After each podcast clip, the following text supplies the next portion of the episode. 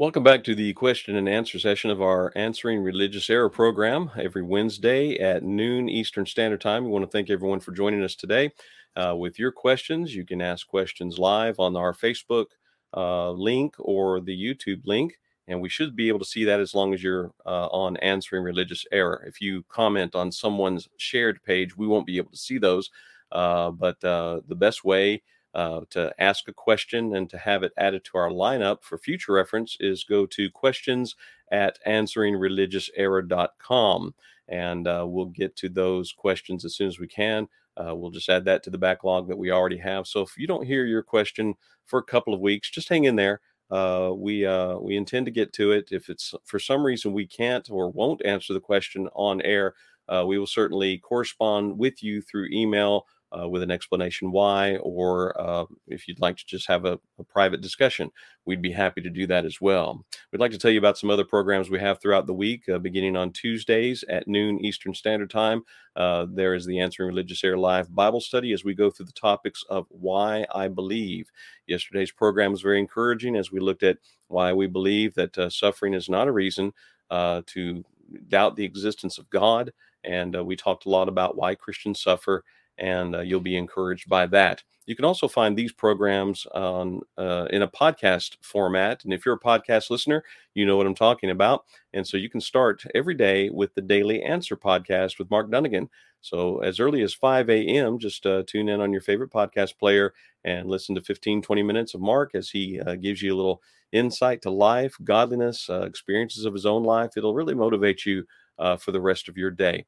Uh, there's about 232 episodes, I believe. Uh, so you got a lot of catching up to do if you haven't started listening already. So uh, please tune into that. In a moment, you'll meet Bob Myhan. Of course, Bob has his own program every Monday evening at 8 p.m. Eastern Standard Time. And he is currently taking us through a series of lessons on angels and demons. So that's going to be very interesting. Uh, he began that study this past Monday. So go back to YouTube and, and, uh, and Facebook, and you can revisit that lesson and then uh, join us for next week on Monday. We want to introduce everyone today, and I want to thank everyone for joining us. We have a full house. We have Bob Myhan, as I mentioned a moment ago. Nick Greenman is with us, Brian Haynes, Terry Benton, and of course, Mark Dunagan. Good to see you guys this morning. Looking forward to our study. Um, how are things going? Just couple minutes of chat, I guess. Chris, things are things are going well. Yeah, good to see. Good to see all the other gentlemen on this um, this great panel this morning. It is all good right. to be here. Well, before we begin our program, uh, let's bow in prayer. And Brian Haynes, would you mind leading us in prayer? Yeah, absolutely. Let's pray. Most holy God and Father in heaven, we come before you in prayer and we give our thanks to you, Father, that you have given us the time, the opportunity, the technology that permits us to come together, contemplate the things of your word and your will, and try to uh, uh, fulfill your command. We should be ready with an answer uh, for the things that are uh, that we have put our trust in and our hope in. We pray, Father, that uh, we are diligent to search the scriptures to find your truth, and that, Father, when your truth is presented, that all of us uh, listen and be attentive and make application in our lives. In the name of Jesus, we give thanks for this time. Amen. Amen. Okay, amen. I want to, uh, before we get into our questions, we always like to start our uh, show with a segment we call Meme Time.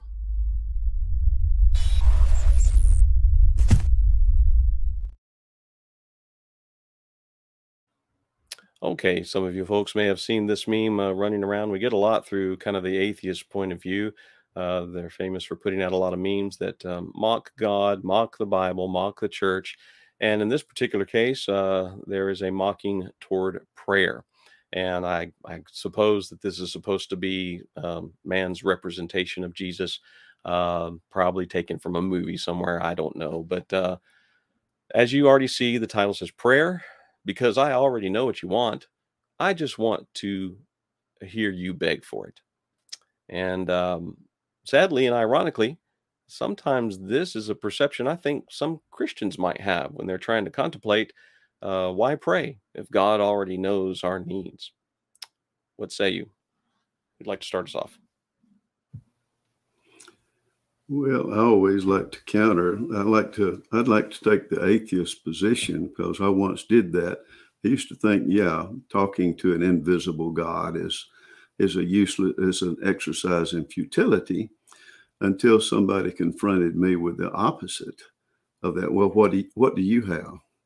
And and I got to think, well, I have to I have to assume that I'm here for no good reason because accidentally some chemicals got together and and just accidentally produced all of us and and I really don't have a purpose and I really don't have a reason to be here. I'm just and, and I don't know why how these chemicals got in my brain to start thinking thoughts and why that is even happening. Uh, so on that, uh, with that perspective, I began to realize, well, you don't have any reason to be here. You're just an accident. You don't have anywhere you're going, and all you're worried about is how how are these other chemicals going to affect my temporary life? And I sure hope those chemicals don't clash in such a way as to make my my futile existence uh, uh, even less comfortable. Uh, and so I, I, really don't have anything to appeal to. Um, but I don't have a, uh, you know, I'm worried about the ecosystem, how it works, because it's just all scrambled together by accident to start with. So I look at it from that standpoint and I begin to realize, well, prayer to the creator of the universe makes far more sense than worrying about how the chemical reactions in my brain are going to lead me to bad thoughts or or, or uh, uncomfortable thoughts or depressing thoughts or whether I have any hope at all. It's, it all would depend upon how the chemicals sloshed around and formed a, a thought and a consciousness. So I don't I don't particularly think that prayer is a futile thing now that I realize there is a creator of the universe and he knows what's best for us. And maybe he wants us just to talk to him because talking to him is a part of, of uh, communication and interaction with the one that can make arrangements for great things to happen. And he's already told me I, I can do far more exceedingly abundantly above all you ask or think. But I want to hear you, not because I want to hear you beg for it, but I just want you to open your heart and talk to me. And that makes far more sense than the the position I once occupied as an atheist, uh, that I'm just here random, randomly depending upon chemicals and once it's over, it's over, and I had no purpose anyway. Uh, that's pretty depressing. Uh, so I like I like my position now better than the position that I once occupied. Those are my thoughts. You know, Chris, it's interesting the the idea that God knows what we need before we ask Him comes from the Sermon on the Mount, and it's interesting in that context. The contrast is is not like I want to hear you beg. It's the pagans. The pagans thought that they had to beg. The pagans thought that they had to use repetition after repetition and long, long prayers and somehow get the attention of whatever deity out there. And so that's the context for the statement. It says, They think they're going to be heard for their many words. Do not be like them, for your Father knows what you need before you ask Him. And then the Lord's Prayer follows, and there's not any begging there. It's Our Father who art in heaven, it's respect. And your kingdom come and your will be done. And when he says, Give us this day our daily bread, that's not begging. That's just simply the acknowledgement that we need God for the most basic necessities. It's just honesty. I would say, you know, do your parents already know what you need before you ask them? Pretty much. But is their attitude, yeah, I know you I know you're gonna need supper tonight, but I just want to hear you beg for it. Um, does your mate does your mate enjoy hearing I love you? Okay. And and do they do they know that you love them? But is their attitude, yeah, I know you love me, but I just want to hear you beg, you know? What what a I don't know. This is this is such a pitiful meme a pitiful attitude, particularly, here's the thing. Remember, you know what Jude says? Jude says that the Lord's going to come with his angels and he's going to judge all the harsh things that sinners have spoken against him. This fits in that category. This is blasphemy. Jesus, who died on the cross for our sins, to mock him like this and accuse him of being like a nar- uh, narcissistic, that is, and, and cruel, and he's the one who died for your sins. How dare you? Yeah, go crawl under the rock that you came out underneath. You need to repent or perish. Those are my thoughts. Thanks.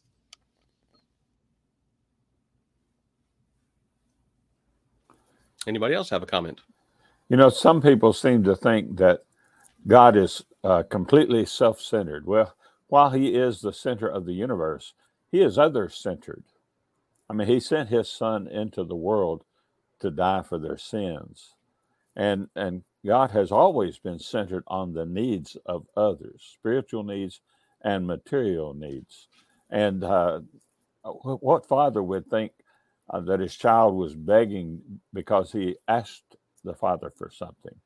And uh, so this this is just uh, just ridiculous. God knows what we want, but we need to ask Him. He doesn't need us to ask Him. He knows already, but we need to ask Him because it is a manifestation of our realization of our dependence upon God. And, and those who ridicule prayer do not recognize their dependence upon God. They think they can be self sufficient and independent.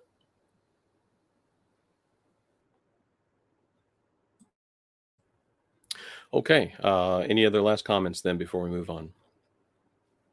All right let's just keep in mind too that uh, you know prayer uh, kind of goes along with the relationship that we have as children with our father uh, just as a father i know there's been many times i know what my children sometimes like or want and uh, sometimes i want them to realize you know their needs as well and uh, sometimes you wait for a request and god wants us to trust in him he wants us to show that trust in him certainly we can say that even in taking care of our needs, he takes care of those uh, all over this world. I mean, the atheist, you know, has for the most part three meals a day, as we might say. Uh, God is taking care of mankind in so many ways, but we have a privilege of prayer as Christians to go to our Father in heaven and give praise to His name, uh, honor, glory, and uh, just like in any relationship, uh, you, you want to hear from that. You know, just look at it from a human standpoint. Uh, my family knows I love them, but if I didn't tell them uh, on a daily basis, they'd probably start to have doubts. So uh, we need to communicate these things to God. All right, uh, let's go on with some of our questions today. We have um, uh, quite a few, and we have a few live ones that pops up, but we're going to go ahead and go with uh, a couple that we already have on hold for a couple of weeks here, and then we'll get to some of our live points, and we won't be able to get to everything today. Here's a common one that comes up, and let me bring down this um, this meme here. I've lost my producer today, so I've got a few uh, technical things that I'm trying to get used to on the for the Wednesday program. A little different from. Okay. Yeah, I think our audience doesn't always appreciate how useful the producer, the person they never see, is. That uh, yeah. they keep everything going for us. okay, our first question is: um, Is baptism by other denominations valid if it is for the remission of sins? I would just like to start by clarifying something that when you're talking about quote unquote other denominations, not not every church is a denomination. Uh, we teach baptism is necessary for the remission of sins. There are many other types of churches, and there are denominations out there that do not think it's necessary, but practice the practice. So uh, let's put some of this into perspective. I think we understand uh, the question and where they're coming from. So, who'd like to start us off? Um, well, let me go ahead and get started. Um, you know, it's it's a very good question, a very important question. Um, we always talk about the idea that baptism has no power or authority with the person baptizing, meaning that the person who baptizes somebody else doesn't actually have any kind of a special authority or uh, some kind of commission that allows them to baptize. Um, that uh, they are merely uh, the person being baptized is being is subjecting themselves to the will of God. Titus chapter three and verse five talks about God being the one who does the work in baptism. And it's important that we understand that. That's why we're not baptized. Uh, a church doesn't baptize, a preacher doesn't baptize, you know, that God is doing that work and men are merely facilitating those things to be done. So we typically say it doesn't really matter who baptizes you, it matters what you're submitting to when you're baptized. Um, that might be an easy answer, but let's make this a little more complicated. Um, you know, a lot of times we don't actually remember why we were baptized. You know, somebody says, well, I got baptized 20 years ago. What were you thinking about when you got baptized? Well, I don't really, I don't really remember. And that might be something worth considering if you were baptized by somebody who did not believe in the remission of sin, as many denominations and many not, and I like what Chris said, uh, many non-denominational churches would teach. In fact, most would probably teach that baptism is about remission of your sins or being saved. It's the outward sign of the inward working of God. And they might believe that. And here's an important point, an important question you ought to ask. What was the person who baptized you telling you when you got baptized? What did you, you know, what what were you listening to? Um, did you disagree with them and still go ahead and submit to being baptized? Did you say, you know, you and I aren't on the same page, but go ahead and baptize me anyway? Uh, a lot of times people will tell me, um, usually because they just don't quite remember. Yeah, I think I got baptized for that reason. And then I'll say, well, what was the person who baptized you thinking when they baptized you? Did they know that you and they were in disagreement? If if it was a Baptist preacher, he didn't baptize you for the remission of your sins, or if it was a Methodist, or if it was, you know, Lutheran, they didn't baptize you for the remission of your sins. Did you understand that you and they uh, did not agree on why you were getting baptized? Is that something you can appreciate? Um, oftentimes, I try to encourage people to understand the significance of that, and that uh, that's why it's important to have witnesses to our confession of faith and to our baptism that we can rely on to say, yeah, you know, they they understood what was going on, they saw what was happening. Um, that's the significance of those moments. And if somebody doesn't have that confidence, well, go go get it done for the right reason. Don't uh, you know? Don't uh, question. You know, it's not. Uh, there's nothing in the Bible says you only get one shot at it. You know, uh, Acts chapter 21, we uh, or Acts chapter uh, 19, we meet the people that were baptized again after being baptized by John. Um, go back if you're not sure. This is too big a deal to be unsure about. And that's typically the advice I would give somebody if they were baptized and they're asking about the remission of sins within another church. You know, I would ask this question uh, By what authority were you baptized? In whose name were you baptized? Uh, Brian just mentioned uh, the, the people in Ephesus in Acts chapter 19, the first few verses there. Uh, when Paul asked them if they had received the Holy Spirit, they said, Well, we don't know anything about the Holy Spirit. He said, Into what then were you baptized? They said, Into John's baptism. Now, John did baptize for the remission of sins but uh, he baptized for the remission of covenant sins. He only baptized those who were under the old covenant and who had violated the old covenant. And it did not put them in the kingdom because the kingdom did not exist. And it was not in the name of Jesus Christ because Jesus had not yet been given all authority in heaven and on earth. He had not yet instituted the Great Commission. He had not yet uh, established uh, his kingdom. And so, what what I would ask, and I would never argue with someone over why they were baptized. If a person says he was baptized for the remission of sins, I will not debate that. But were you baptized in the name of Jesus Christ? That is that is what I would focus on. And if he was baptized into a denomination by a denominational preacher, that was not baptism in the name of Jesus Christ because Jesus Christ never authorized any of the uh, uh, denominations to exist, much less to baptize people into their membership. And so, uh, Baptist baptism does put one into a local Baptist church, and by virtue of that, into the Baptist denomination, but it does not put one into Christ. Uh, if, if a person is baptized in the name of Jesus Christ for the remission of sins, then that's that's what he need that's what he needs.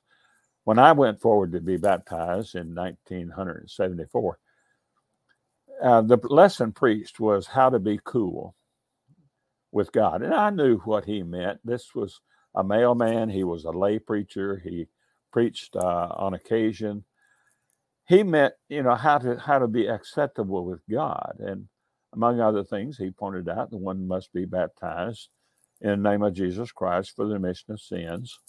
And so when I went forward, he asked, Why did you come forward? I said, I want to be cool.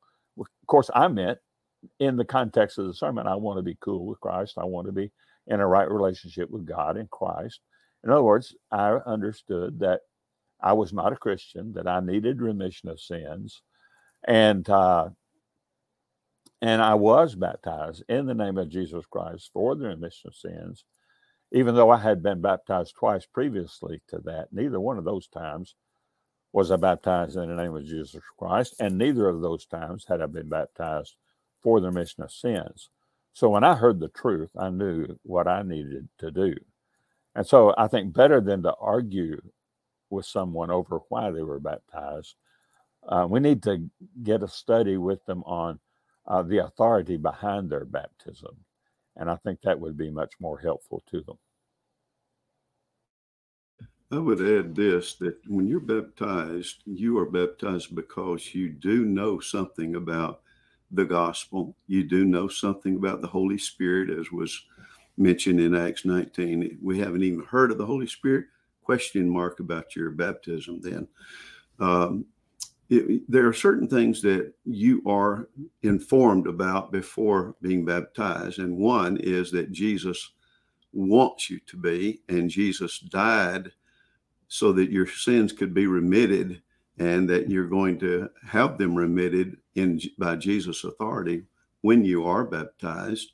Uh, the people on the day of Pentecost understood all of those things. They knew the Holy Spirit had spoken the prophetic word, and Peter used it to present Jesus to them, and also eyewitness testimony, and that the Holy Spirit was attesting the words of the apostles. So you knew a certain amount of things that uh, that said, "Here's sin that you've committed. You know this is sinful." And now you want to turn away from it and you want to start a new life. A certain amount of things like that that you know going into the to baptism. And if you didn't know those things then how could you be baptized really by the authority of jesus christ?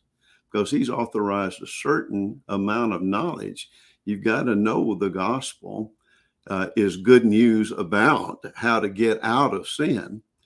But in the case of of baptism into a denomination that is baptism into a sinful arrangement. Denominationalism has no authority from God. So if you're, you're baptized thinking this is entrance into this denomination, then you are misinformed about sin because that's sinful. It's one of the works of the flesh. It's it's giving support to division and heresy and giving support to sedition uh, all of those things are involved in the very formation of denominationalism. So if if and, and that has to be clarified in the question is baptism by other denominations valid? No, it's not, because it's usually counted as a way to get in to their sinful arrangement. It's like like being baptized, thinking thinking I'm going to wash away my marriage my marriage is sinful, but baptism will wash it away. No, it doesn't wash away the marriage. The marriage is still unlawful. So if you're you're entering into a contradiction by entering into denomination at baptism, and you're entering into con- a contradiction when you don't leave an unscriptural marriage, and you're thinking that it would wash that sinful relationship away. It doesn't wash it away. And, and if you don't leave it, then you're not living the new life uh, of being in Christ and challenging the works of the flesh, but you're actually participating in the works of the flesh continually and deciding to continue to do that. And so that just kind of contradicts the very purpose of getting sins remitted to walk a new life. So uh, if you stay in the denomination, I'd say, well, you just you you're retaining sin and you're not walking away from sin. So that would be some some things to consider on that. When I begin studying with folks, uh, one of the questions I like to ask them is, uh, you know, are you saved? And then when were you saved? And I, I want to see how they answer that because if I load up a question saying, Hey, have, were you baptized for the remission of sins? Most people are going to say yes, because that's, they just want to connect those dots, even that, even if that was not the case to begin with. And so it can create some confusion down the road. And so I try to pinpoint what their understanding was when they were saved and when, uh, when that took place, whether it was before or after uh, baptism, then that way we can address uh, the the the situation that way. Now, I have heard of some folks who fought tooth and nail with their pastor of their denomination uh, by saying, "No, the scriptures teach that I must be baptized for the remission of my sins," and they fought that tooth and nail, and and they fought to be baptized at that moment, and I've heard of cases like that. I've heard of heard of them breaking the ice in the creek so that they could be baptized at that moment because they they knew how important it was. Um, and and so sometimes you're going to have to take these case by case. Um, but at the end of the day, it all comes down to authority, and I think the men have really handled that well about you know who's by what authority are we doing these things, and that's really got to be the answer that we come to. Now, oftentimes when we study baptism, we are uh, the, the, argument that is brought commonly is about the thief on the cross, and I think someone has even put that in their comments today. And I would like to address that real fast, where people say, "Well, the thief on the cross wasn't baptized." And, and so how can how can you say that baptism is necessary if Jesus saved the thief and he wasn't baptized? Well, my question to you is, how do you know that he wasn't baptized? because when you look there eh, with the thief on the cross and some of the things that he says to Jesus, I mean, we're in Luke chapter 23, and and he says there in um verse 42, and he was saying, Jesus, remember me when you come uh, in your kingdom.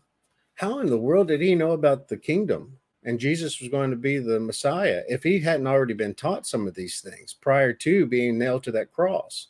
And when you go to John chapter 3, Jesus did baptize. Uh, his disciples were baptizing and and then of course john also was baptizing. So john chapter 3 verse 22 and after these things jesus and his disciples came into the land of judea and there he was spending time with them and baptizing. John also was baptizing in aenon near salim because there was much water there and people were coming and being baptized. I'm guarantee you there were thousands and thousands of being baptized. How do you know that the thief was not baptized and learned about the kingdom? Because he obviously learned. Uh, and so that's a that's a huge assumption that people are putting on that thief on the cross, trying to negate other plain scripture, uh, such as Matthew chapter 28, where Jesus commands those who are going to be his his disciples must be baptized in the name of the Father, Son, and the Holy Spirit, or when the apostle who is guided by the Holy Spirit says, uh, "Repent and each and every one of you be baptized for the remission of your sins," or when Paul was told by uh, Ananias there in Damascus, "Why do you wait? Arise and be baptized and wash away your sins, calling upon the name of the Lord." There are common and straightforward passages, and so it's a huge assumption to to try to justify uh, the the opposite of that using the thief on the cross. And so I'm going to leave it there. But those are some of my thoughts regarding baptism and this question.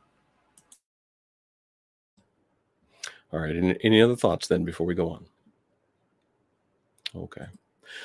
Before we go on, we'd just like to address some of the uh, comments that we are receiving on the YouTube channel. And uh, I've requested, uh, because they are, most of them are in the form of comments and are uh, kind of uh, debating us on a few things. Uh, we're having some private discussions in the chat. So I've recommended that we continue this discussion through email. So I've requested the viewer to address those questions at answeringreligiouserror.com. And um, so because they are getting pretty, uh, they're kind of bombarding us with a lot of comments. Uh, and I will just go ahead and say uh, off the top, if some of you as viewers are reading some of the comments that are being made, uh, these are things that are, um, uh, for the most part, we believe to be false teaching. And uh, so this is a question and answer. Uh, if you would put your questions in a, a, a question format, and uh, we will try to add to those things and get to those at some point. If you'd like to have a private discussion with us, please do. Uh, we are open to talking about these things. Uh, unfortunately, we're limited on our time today. We have a lot of questions from the past.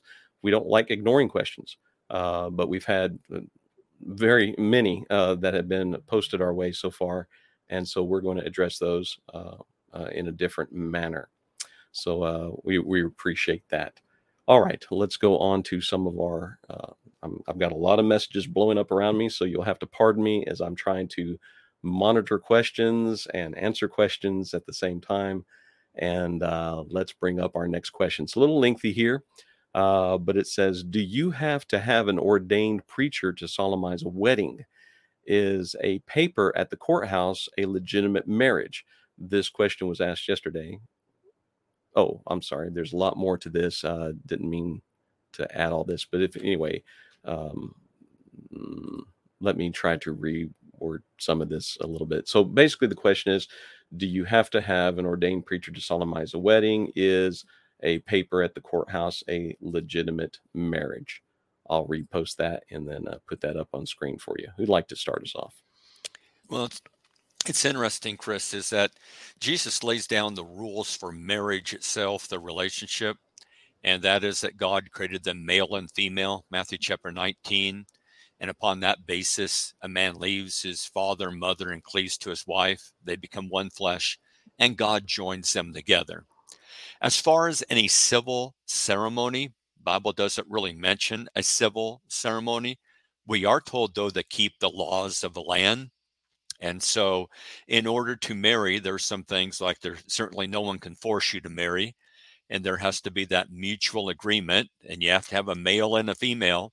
Not only that, but the male and the female getting married have to be eligible to marry. They can't not just have been in a previous marriage and left it without scriptural cause. And so, yes, your ceremony at the courthouse, yeah, that's valid. And it's not just a piece of paper. You have stood there and you have, you have promised an oath before witnesses. And, and so it's not getting married in a particular venue by a particular person um, or um, with a particular audience or in a building in which religious services are held that is the thing that matters. It to me the question chris would be a little bit like hey I was baptized, but I was not baptized in a baptistry in a church building. you know, I was baptized out in the river. Is it, is it still, or I was baptized out in somebody's pond or in somebody's hot tub? Is that still legit? Yes, yes, because the thought is that's an immersion in water. Doesn't really matter where the water is. So the real question, though, it's not so much the ceremony itself it's the rules that God lays down for um, the people getting married. And so if if you were both eligible to marry and you went before the justice of the peace, you know, and you weren't forced or whatever, and you promised to each other, uh, yeah, God joined you together. Those are my thoughts. You know, also we need to keep in mind that marrying people is not a God given responsibility for preachers. Uh, that, that, that is something that the state gives uh, to preachers. The state in which you live authorizes preachers to marry. It also authorizes others to marry, depending on the state. And so, as long as a person is authorized by the state to conduct weddings, then uh, the weddings conducted are legitimate as far as the, the, the state is concerned.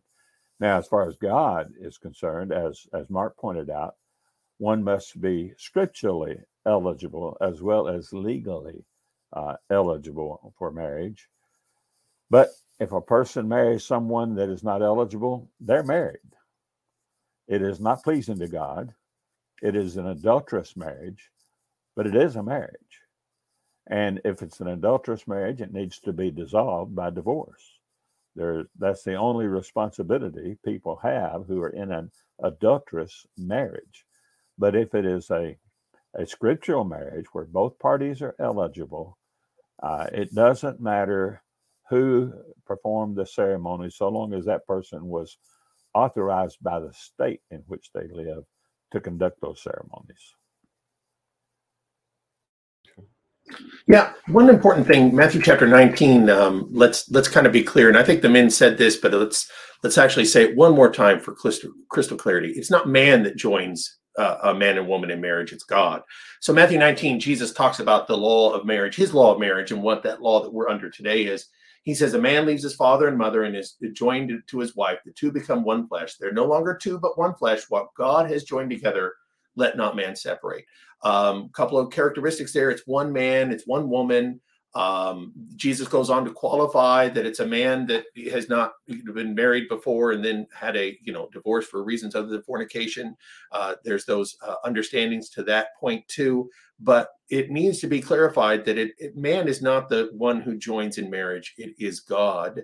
Uh, and we need to say that because there's lots of man, lots of times today where man joins people that God does not join. That there is a sense that uh, you know, if it is God who joins them together, he doesn't just follow man's uh, dictate and say, well, if man joined him, I guess I have to as well. Uh, it is God who joins a man and woman in marriage and, and another relationship that outside of that is adulterous or fornication. And we need to be very clear about that.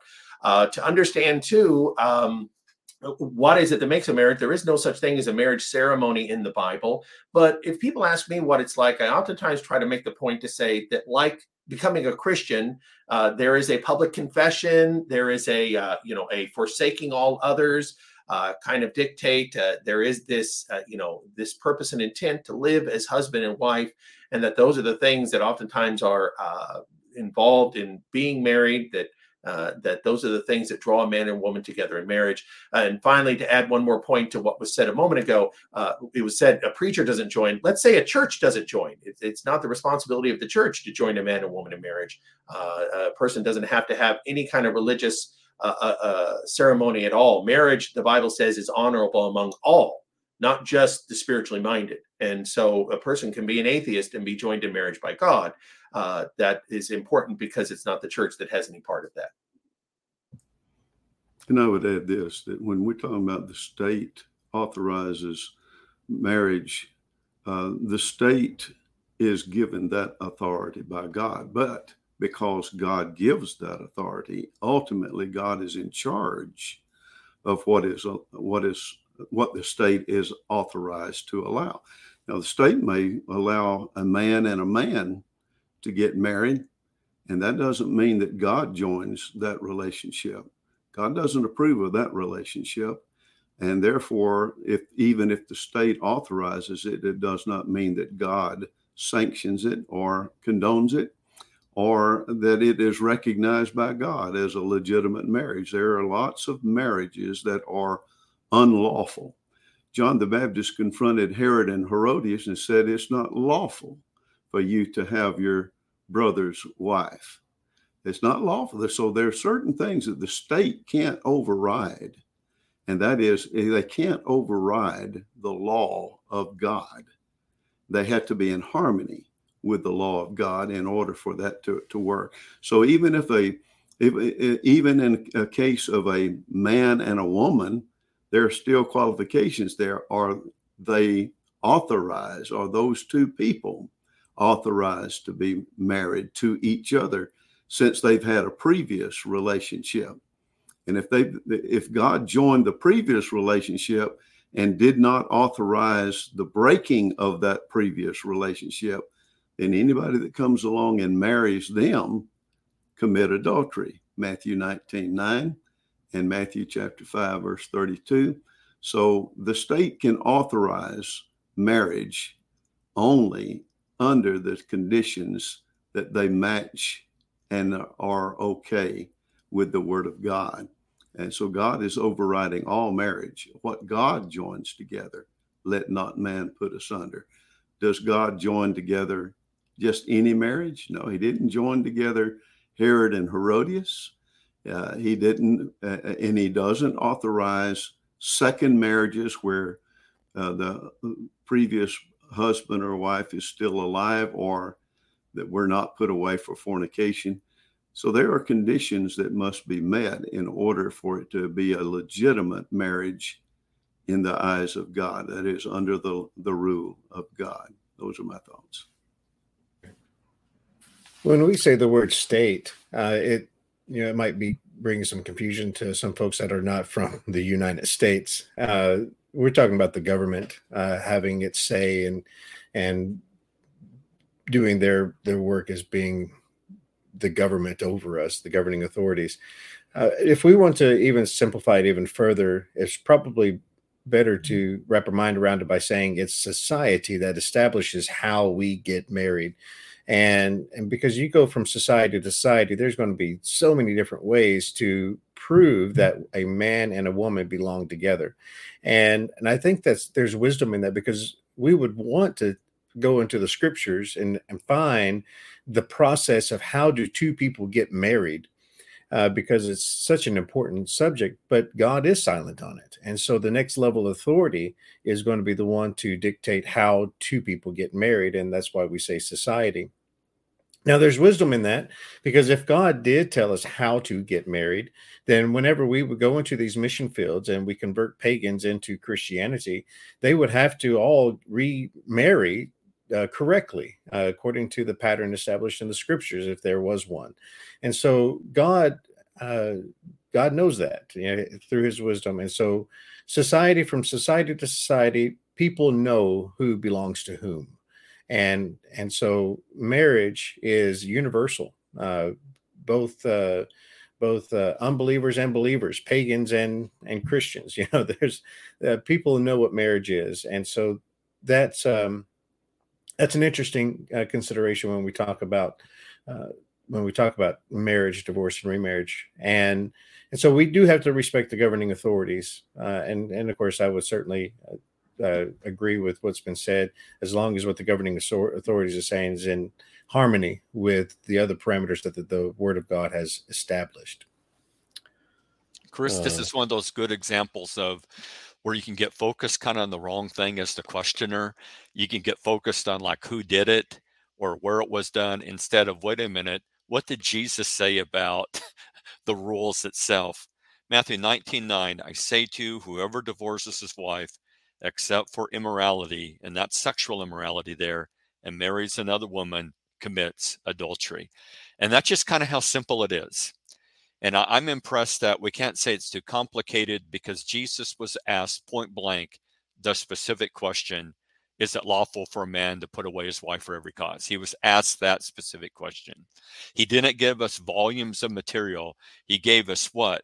About six verses. and the, there's your answer. And we need to accept the answer and be vocal about the answer and preach it as well. We have a viewer that's uh, posted quite a few comments today, and uh, in regard to this topic, I, I do appreciate this question. Uh, you know, what about polygamy? Uh, Jacob had four wives, collectively birthed the twelve tribes of Israel, and of course, uh, Brian, you've done a good job of answering that in the chat on the uh, YouTube channel. And um, you know, one of the things that we have to understand the difference of is the the laws that took place under the old law uh, versus what Jesus Christ taught, and of course, going all the way back to the beginning in regard to what God intended for marriage uh, between a man and a woman. And there were some things that God, I'll just say, permitted, not necessarily endorsed or commanded uh, in Moses' day. He said, because of the hardness of your hearts, uh, such as divorce and things like that. And I think polygamy was one of those things. Um, but yet, in the New Testament era, uh, that was not heard of. That was not something, and it was always promoted that there would be one man and one woman, and subsequently uh, rules and guidelines for the dissolution of a marriage based upon the unfaithfulness of one of the parties, or of course death. And uh, with that, one was free to marry again. In regard to these things, and uh, we talk about you know the laws of the land. You can go back to the Old Testament. You can look at uh, the fact that marriages were um, encouraged and permitted in in you know in the laws of the land. Uh, for instance, you have Genesis 29 in Jacob's marriage to Leah. Uh, there was, of course, the law of the land was based upon the father and the patriarchal age of, uh, you know, a, a, man and how he gave away his daughter to one to be married. Ruth chapter four gives a process in which Ruth uh, was married to Boaz. You've got Genesis two, where God says the two shall become one. And so you don't always find the same ceremony or legal transactions necessarily in every example of marriage. So those do differ. Uh, and here in the United States, uh, they differ from a, a standpoint that, um, uh, you know, we are required uh, by law to have that paper, if you will, to be married legally. And um, and and there are some, you know, variations of that depending on where you go in this world, and even in some in some countries. So uh, that would take further um, you know study i guess and research just to see how what the laws of the land are. But we definitely want to abide by the laws of what the government teaches us uh, as long as it does not conflict or contradict what god's word has to say. And um, any other thoughts on that before we continue the idea of polygamy uh, if we do go back to the old testament it was forbidden that kings multiply wives deuteronomy 17 17 and then what does David do? Well, David multiplies wives. What does Solomon do? Well, he multiplies wives, and and uh, they're not. I mean, they the errors are certainly manifested through that, but that idea that God is um, can is allowing it but not condoning it. I think that's a great example to show that how in those times of ignorance, God uh, was willing to overlook some things, but now he commands all men everywhere to repent. And as you look in, and as you look at the New Testament, uh, Jesus takes us back to the beginning where there was one man and one woman, and then you find in uh, First Timothy three, um, the elder is to be the husband of one wife. So the polygamy question we dealt with that a couple of weeks ago uh, and uh, it has been asked before. But uh, again, to reemphasize, the Bible does not condone polygamy now. Okay. And Chris, even in those Old Testament examples, there's no way you can read those and go like, you know, that's a great idea. I mean, those those examples are preserved for us to, to let us know that's trouble. Not nothing. Those relationships were not were were dysfunctional and often they created problems and led people away from God. And learn the lesson there. The lesson is not this is a great idea. The lesson is, hey, here's why God's plan works best. Okay. All right, and this is a topic that comes up from time to time, so uh, stay tuned. You never know when it'll be asked again.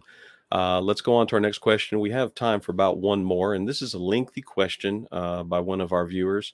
Uh, he's tried to join us uh, for a little bit, trying to get this question out here. And this goes back to some of the thoughts on on baptism. Uh, so bear with me as I read it, um, brethren.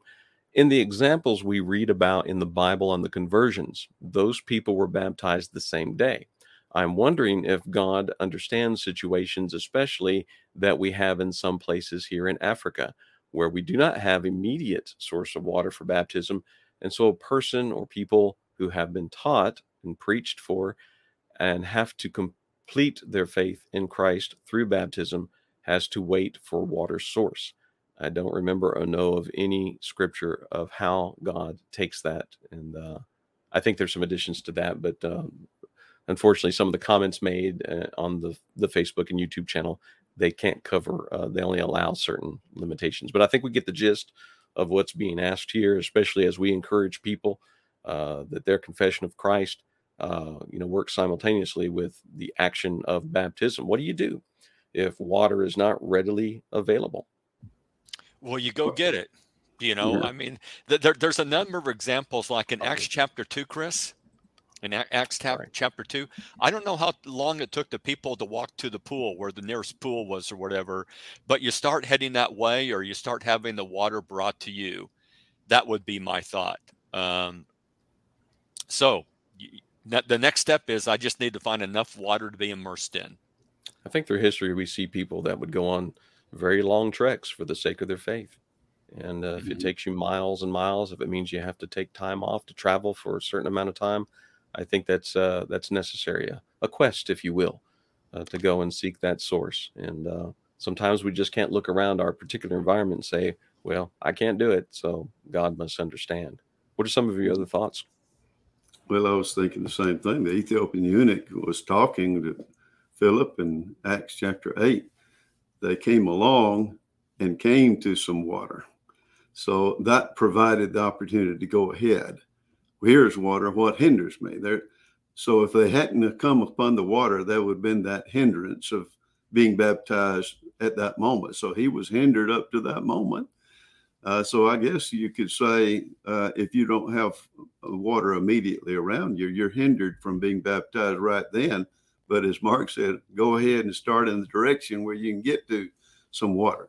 And I do think uh, think Acts chapter nine is relevant. There are extenuating circumstances.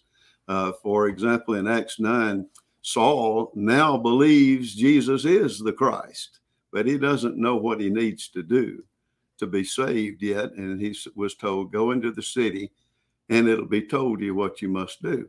Well, guess what? It was three days later that uh, that Ananias came to, to Saul and says, What are you waiting for? Get up and be baptized uh, and wash away your sins. So the extenuating circumstances, he didn't know what to, what he was supposed to do, and uh, it, it, took three days for somebody to get there to tell him. And as soon as he learned what to do, and he had the ability to to uh, to be immersed, he was immersed right then. So, yes, I think there are extenuating circumstances that you've got to get to the water first, get the start heading there because that's what the Lord wants you to do to have your sins remitted. Those are my thoughts. You know, it's a little bit, Chris, like you're you're right you're right on empty in the car. Which gas station do you go to? The nearest one you can find. Yes, just the nearest one you can find.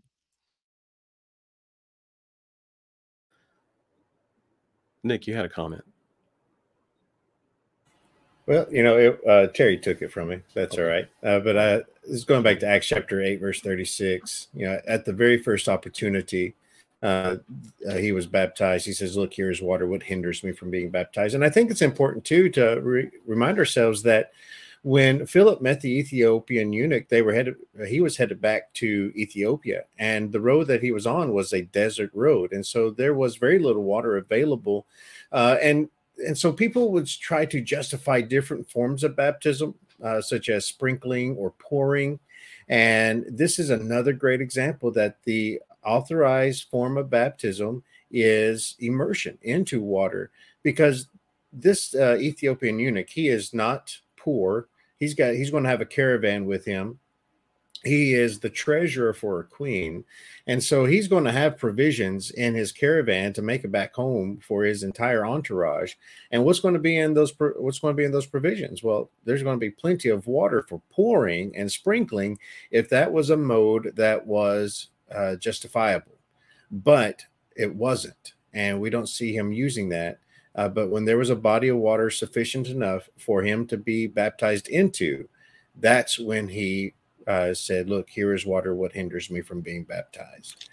And I think that's a powerful example for many different reasons. Uh, the question specifically, but also for the idea of sprinkling and pouring. Excellent, excellent comments. And I would suggest to the folks listening that, uh, you know, as long as you're able, if it's within your power, uh, we have a responsibility toward the things that are available to us. Uh, we cannot judge what we do based upon the hypotheticals of someone else. And uh, what happens to some if we try to say it's justified by this, this, or this, uh, that's not, a, we got to go by God's standard. We must go by God's standard. And, um, you know, to say that God excuses or allows or permits, we don't have the authority to do things like that. So we need to take every step necessary in order to accomplish God's will um, we know that water is, um, you know, some type of necessity. I appreciate one of the points that one of our viewers made that sometimes it's got to be a, you know, a muddy hole in the ground. Uh, it's not the kind of water. It's not a blessed water. It's not a holy water. It is, it is the act of obedience in baptism, and uh, it's it's not, um, you know, it's not something that requires. Well, it, we require water to live. Uh, so in most cases, in a lot of a lot of ways, you're going to find some access, and you may have to you may have to make a quest in order to do so. And uh, what a fantastic uh, you know example of faith that would be. And I've never seen an example where someone was determined to do God's will that God did not allow that to take place. People want to give hypotheticals of situation. What if they don't make it to the water? What if they die on the way? What if they have a heart attack? Uh, people might claim to, that there are stories like that. I've never personally seen one. Uh, I believe that God does not hinder anyone from salvation. And so let's make every effort that we can. We've had a lot of comments today, a lot of interesting ones uh, that will be discussed in private with some people. A lot of uh, uh, a lot of questions that we don't necessarily have time uh, to get to on this program, as we are out of time this morning. And um, I just want to uh, you know recognize the fact that a lot of people are are you know, doing a great job participating today. It's been an exciting study, but that's all we have time for. So we do apologize, and I want to impress upon everyone. Please uh, email us questions at answeringreligiouserror.com and that way we can contemplate the things that are being said. We can have some back and forth dialogue uh, so that we can get to your questions in a future show. Any other last comments before we close up our program today, guys?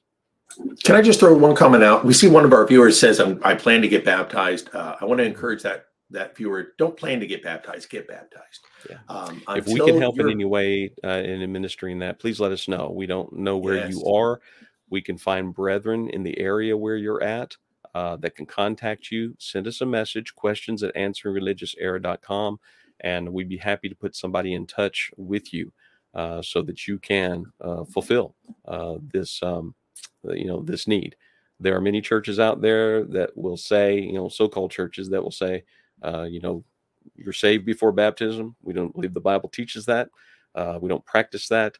Uh, there are many that will say, we'll schedule your baptism weeks in advance or whatever. Again, there's no precedent or example in the scripture uh, to do so.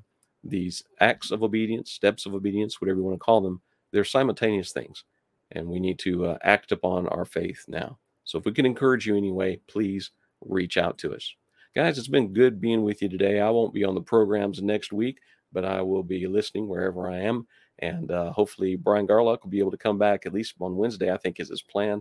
I'm not going to hold him to it, but uh, we hope to see him and a few others. Thank you so much for being here today. Just want to remind our listening audience of some of the things going on. Uh, and uh, just I won't spend time giving too many announcements. Just a reminder that we do have our Tuesday show at noon Eastern Standard Time, a live Bible study. Why I believe.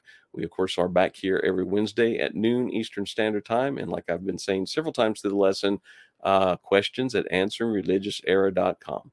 Uh, submit your questions to there, and we'll add those to the lengthy list that we are getting. And uh, if you posted something today that we didn't get to, if you'll rewrite that and send it to questions at Answering Religious Error, that way we can make sure that we have a copy of your question and add it to our list. Want to remind you to start your weekday with Mark Dunagan and the Daily Answer podcast. That's every Monday through Friday as early as 5 a.m. Join Bob Myhan next Monday as he continues through some a series of studies about angels and demons. I think you'll be encouraged by those lessons. I want to thank everyone for joining us today, and we'll see you next time on Answering Religious Error.